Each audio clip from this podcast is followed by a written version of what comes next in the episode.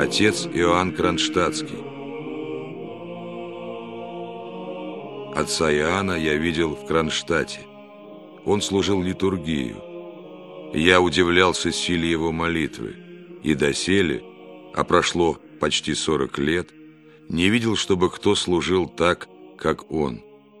Народ любил его, и все стояли со страхом Божиим. И не дивно, Дух Святой влечет к себе сердца людей.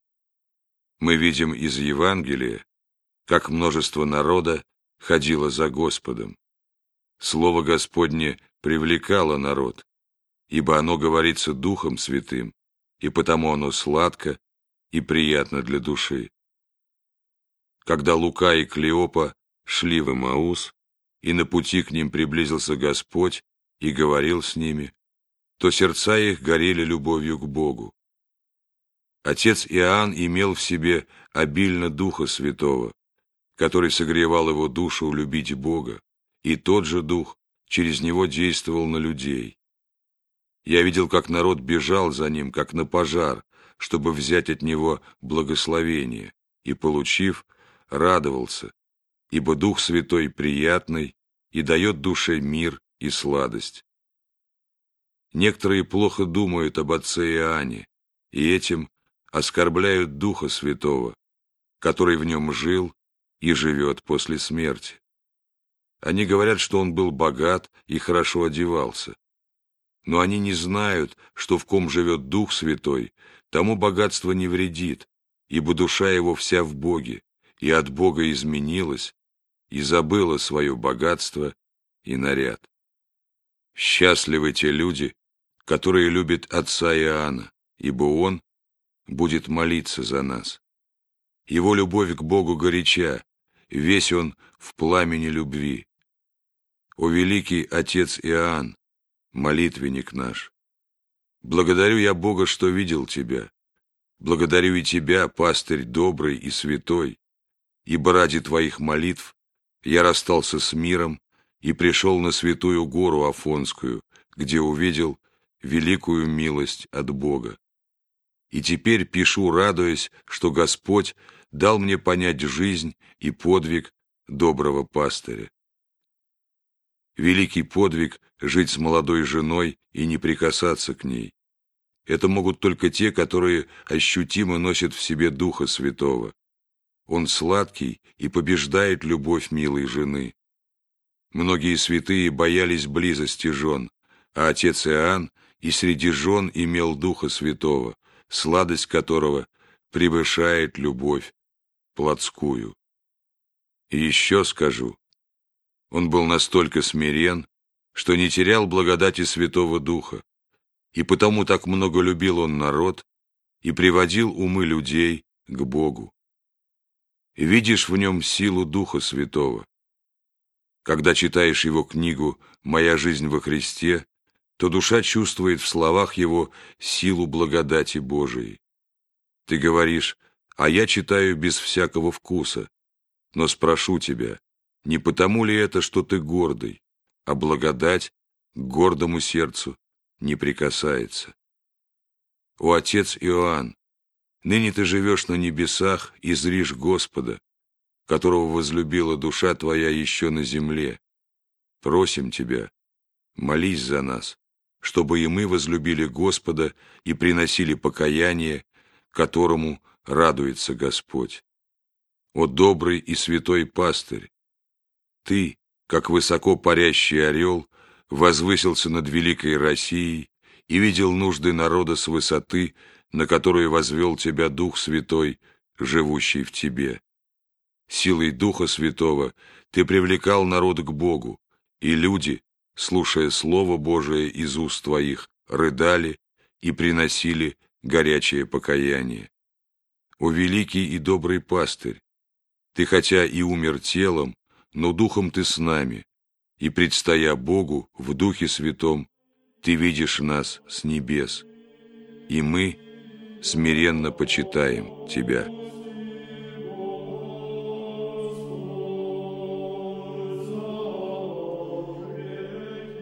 Отец Стратоник Дважды посетил Святую Гору, кавказский пустынник, отец Стратоник. Родом он был из Харьковской губернии, в миру был торговцем, имел свой магазин. Были у него и дети. И загорелась душа его великим жаром покаяния, и, оставив семью и имение свое, удалился он на Кавказ. Это был дивный муж. При виде его душа приходила в трепет. Его глаза были постоянно в слезах, а когда он начинал говорить о Боге, то говорил с великим чувством и смиренным видом, и все слушавшие его получали радость и утешение. Слово его было сильное, пропитано страхом Божиим и любовью. Он был воистину как орел среди отцов. От общения с ним люди изменялись душой и, видя его святую жизнь, смирялись. Словом своим он перековывал души и многих восставил от падения. Слушая его, душа забывала земное и горячо тянулась к Богу. Ростом он был немного выше среднего, лицом приятный, темноволосый, всем он нравился. Кавказские подвижники его почитали, и достойно. Он нес трудные подвиги, терпел жар и холод, зимой ходил босиком, страдая ради любви Божией, и никогда не было в устах его ропота на Бога, но душа его предалась на волю Божию и с радостью несла все страдания. Он проповедовал огненное покаяние и многих от тяжкого уныния привел к усердному подвигу. В его словах ясно ощущалась благодать Божия, и она возрождала умы человеческие и отрывала их от земли. Однажды кавказские подвижники привели его к одному бесноватому, и когда отец Стратоник увидел его, то от многой любви заплакал и сказал, «О, бедное творение Божие, как мучается от беса!» И сделал на нем крестное знамение со словами «Да исцелит тебя Господь Иисус Христос», и больной сразу стал здоров. Такой силы была вера и молитва этого мужа. О дивный любитель плача, дорогой наш отец Стратоник, где обитаешь ты теперь? Приди к нам, и мы построим тебе келью на высокой горе и будем смотреть на твое святое житие и по мере сил подражать твоему великому подвигу.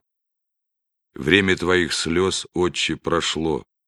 Ныне ты на небесах слушаешь песни херувимские и видишь славу Господню, которого возлюбила душа твоя на земле, и, стремясь к нему, предалась плачу покаяния. Господь любит человека и дал ему сей плач, чтобы душа омылась в этой воде и стала чисто созерцать Господа в духе любви и страха благоговения. Говорил еще отец Стратоник, что придет время, когда монахи будут спасаться в мирской одежде. Всеми силами до конца жизни нужно хранить первую ревность, потому что многие ее потеряли и не возвратили. Для этого нужно постоянно помнить смерть, и если душа хоть отчасти готова к смерти, то не боится ее, но приходит в смирение и покаяние, и забывает все мирское, и хранит ум нерассеянным, и усердно молится. Кто помнит смерть, тот не прельщается миром, любит ближних и даже врагов, бывает послушлив, воздержан. Через это сохраняется в душе мир и приходит благодать Святого Духа. А когда Духом Святым познаешь Бога, Тогда душа твоя усладится Господом, и ты возлюбишь Его, и всегда будешь помнить сладость Духа Святого. И это есть воистину пища небесная. Мы много беседовали об этом с великим подвижником, отцом Стратоником. Он рассказывал мне, что встретил на Кавказе семь человек, вкусивших благодати Святого Духа, но некоторые из них не знали пути Господня, не знали они, как воспитывает души Господь, и потому ослабели позднее. Об этом говорится в Писании и у святых отцов. но много надо прожить, чтобы опытом познать все сие. Вначале, когда человек приходит работать Господу, Господь своей благодатью дает душе силу ревновать о добром, и все ему легко и удобно. И когда душа увидит в себе это, то по неопытности думает, я так всю жизнь буду ревновать, и при этом превозносится перед теми, кто живет нерадиво, и начинает их осуждать, и так теряет ту благодать, которая ему помогала исполнять заповеди Божии. И не понимает душа, как это случилось. То было так хорошо, а теперь все трудно, и молиться не хочется. Но не надо пугаться. Это Господь воспитывает милостиво душу. Душа, как только превознесется над братом, то в ту же минуту приходит плохой помысл, неугодный Богу. И если душа смирится, то благодать не отойдет, а если нет, то последует некое малое искушение, чтобы смирилась душа. Если опять не смириться, то начнется блудная брань. Если опять не смириться, то впадет в некий грех. Если и тогда не смириться, то придет большее искушение и будет больший грех. И так будет усиливаться до тех пор, пока не смирится душа.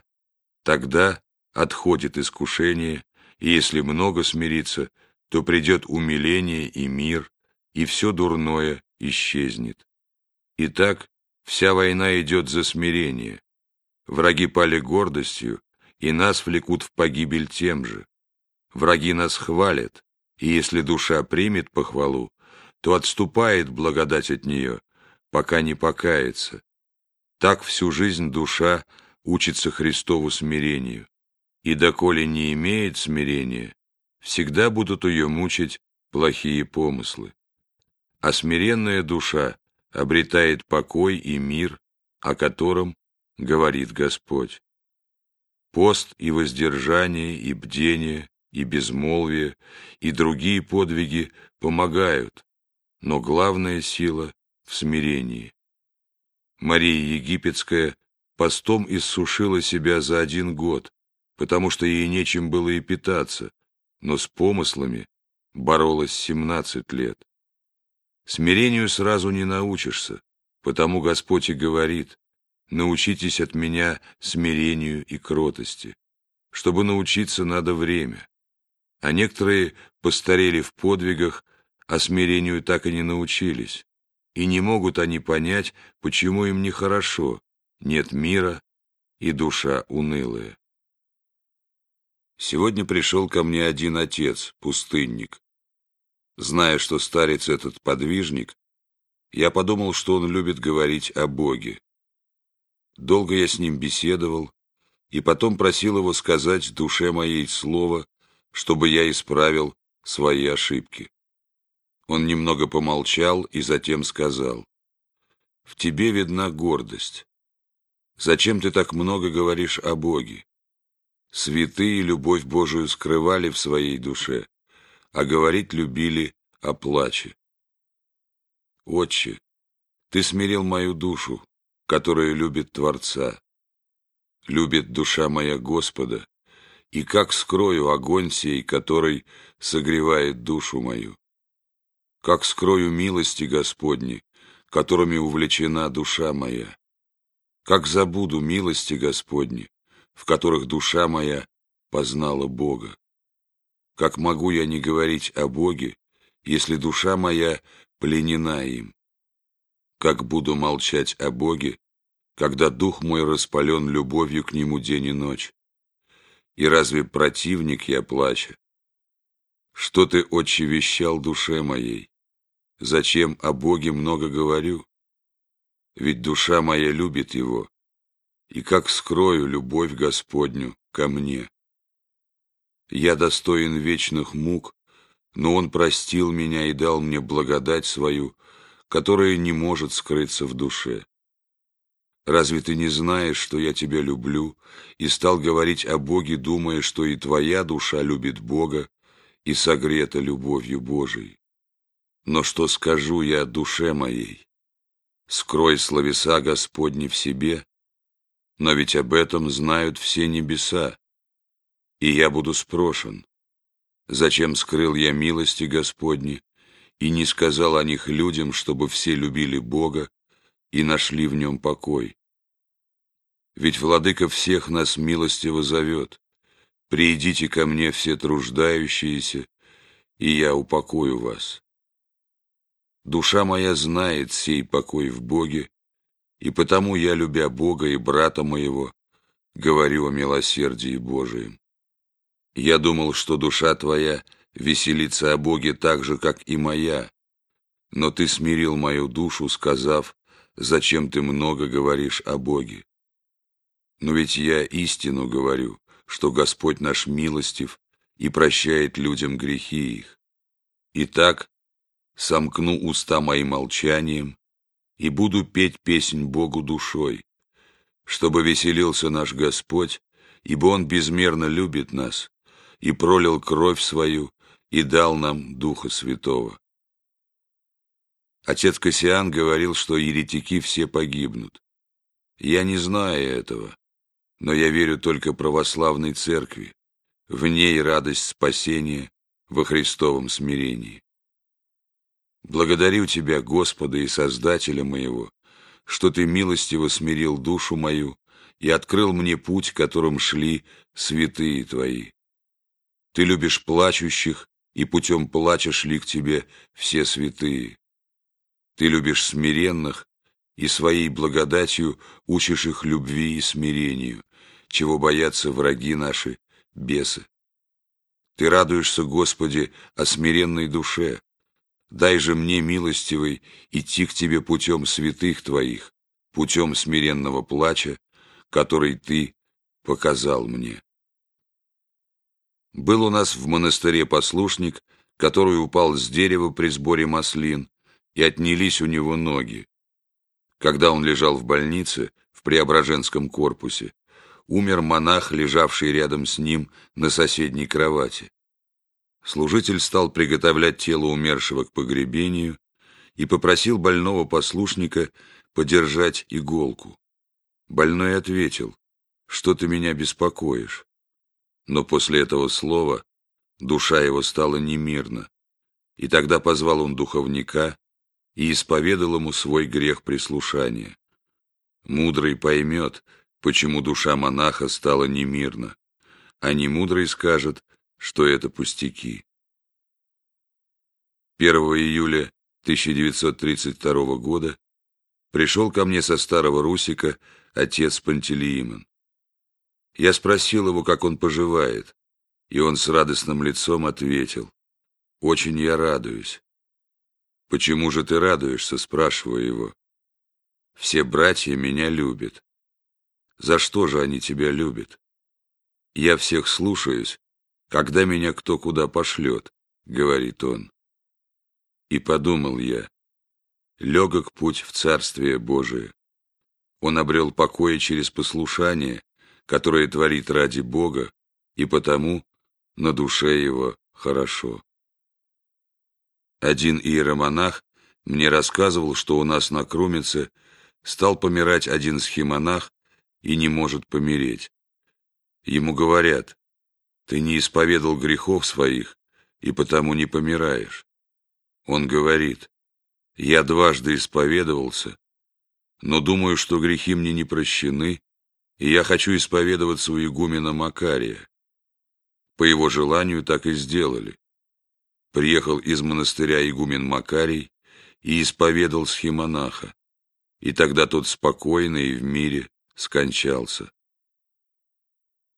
Иеромонах спросил меня, почему это так, и я ответил ему, что хотя он и исповедался, но не было у него веры, что грехи прощены, и по его душевному расположению, то есть по неверию его, так и было. Но мы должны иметь крепкую веру, что в церкви нашей все установлено Духом Святым, и тогда по вере своей человек получает от Господа благодать.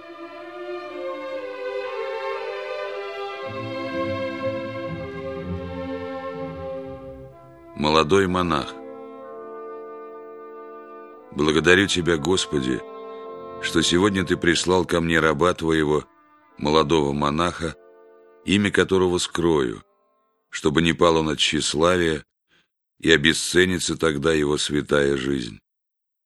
Этот молодой монах в беседе по любви сказал мне, что он за тридцать лет своей жизни никогда никого не оскорбил. Я смотрел на него, и душа моя смирилась в прах перед ним.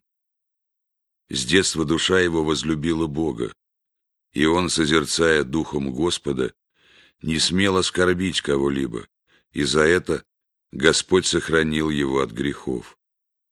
Вот из-за этих людей, думаю, Господь сохраняет мир, ибо они так приятны Богу, и Бог всегда послушает своих смиренных рабов, и нам всем бывает хорошо за их молитвы.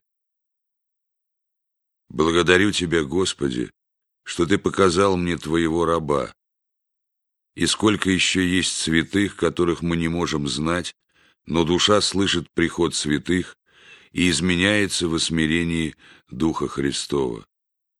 Дух Божий живет во святых, и душа чувствует пришествие Его. О Господи, дай, чтобы все люди были подобны этому молодому монаху. Весь мир красовался бы славой, потому что благодать Божия жила бы в мире обильно.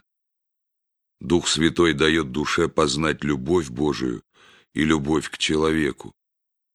Дух Святой научает душу кротости и смирению, и она покойна в Боге и забывает все горести этого мира, ибо Дух Святой утешает ее. Души святых вкушают Духа Святого еще на земле. Это и есть то Царствие Божие, которое внутри нас, как говорит Господь. Сегодня мы с одним отцом говорили о благородстве души. Действительно, она благородна, ибо приняла благородство от самого Господа, которое Он дал ей, любя ее. И мы должны хранить его, а хранится оно все тем же благородством, которое дал душе Господь. Когда по воскресении Господь явился ученикам своим и стал говорить с апостолом Петром, то не укорил его, но благородно спросил, «Любишь ли меня?» Это ласковое слово отеческой любви Господа учит нас, чтобы и мы также поступали с людьми, когда кто-нибудь нас обидит. В этом и есть благородство Христово, и оно непостижимо человеку и познается только Духом Святым. Слава Господу и Его милосердию, что Он научает нас Духом Святым, а то бы мы не знали, какой наш Господь.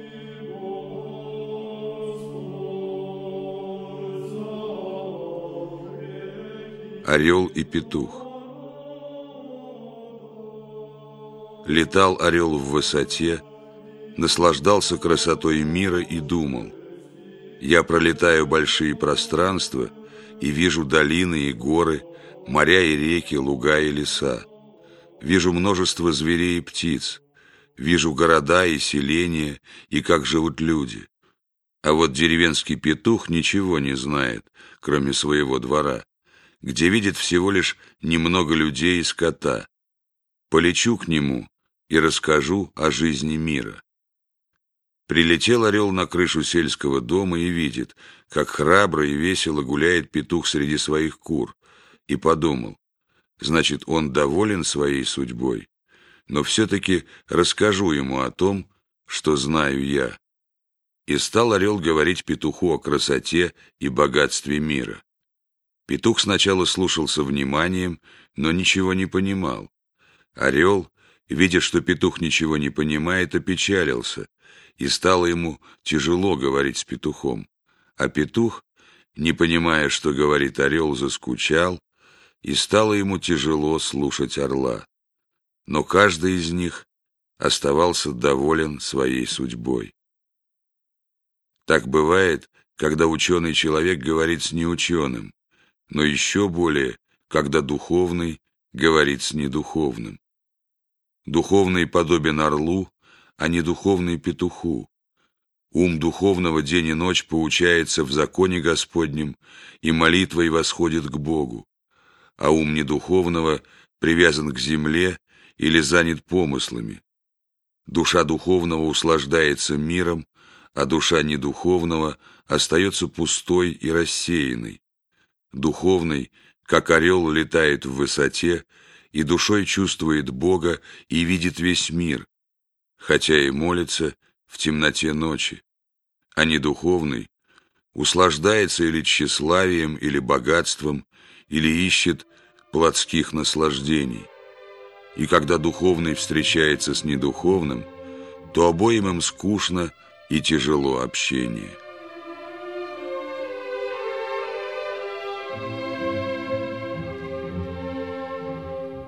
Беседы с детьми Милые дети бегают по лугам, рвут цветы, поют и радуются, потому что их веселит благодать Божия.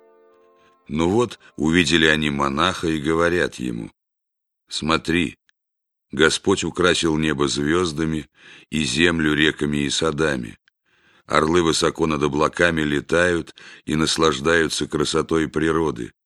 Птицы весело поют в рощах и полях, а ты, монах, сидишь в келье и не видишь всей красоты Божией. Сидишь и плачешь. О чем ты плачешь в своей маленькой келье, когда солнце светит, весь мир в красоте и всюду радость на земле? Так спрашивали дети монаха, но он отвечал им, «Дети, вы не понимаете моего плача. Душа моя плачет о вас, что вы не знаете Бога, который создал всю эту красоту. Душа моя знает Его, и всем вам я хочу этого знания, и потому скорблю и слезно молю Бога о вас, чтобы и вы познали Господа Духом Святым. Что значит познать Господа Духом Святым? Умом, дети, познать Господа нельзя. Но вы читаете Божественное Писание, в нем живет благодать, которая будет услаждать вас, и так вы познаете Господа и будете с радостью работать Ему день и ночь. Когда же познаете Господа, Тогда уйдет желание смотреть на этот мир, но душа будет стремиться видеть славу Господню на небесах. А нам нравятся цветы, и мы любим гулять и веселиться. Вы любите гулять по полям и рвать цветы. Вы любите петь и слушать пение птиц. Но есть на небе прекраснее всего этого. Рай, где живет Господь с ангелами и святыми. Там тоже есть веселье и поются песни, но иные, лучшие. И когда душа услышит те песни, то не может забыть их никогда, и уже не влекут ее песни земные. Но мы любим петь. Пойте, дети, Господу Духом Святым, пойте в смирении и любви. А почему ты плачешь, мы не понимаем. Я плачу о вас, детки, Глядя на вас, я жалею вас и прошу Господа, чтобы хранил Он вас, чтобы познали вы Творца и Господа своего. Я смотрю на вас, а вы похожи на отрока Христа, и хочу, чтобы вы не потеряли благодати Божией и не стали бы, когда вырастете, похожи на врага за плохие мысли. Я хочу, чтобы вы всегда были похожи на Сына Пречистой Матери Божией. Этого желает душа моя вам. Об этом я молюсь. Мне жалко всех детей на земле, и потому я плачу за всех невинных детей и сирот. Я плачу, дети, за мир и сетую о всем народе Божием. Господи, пошли милость Твою на детей земли, которых Ты любишь, и дай им познать Тебя Духом Святым, и научи их славить Тебя. Слезно прошу Тебя, услышь молитву мою, и всем дай познать славу Твою Духом Святым. Дети, любите Бога, как любят Его ангелы на небесах. Мы никогда не видели Бога. Как можем мы Его любить?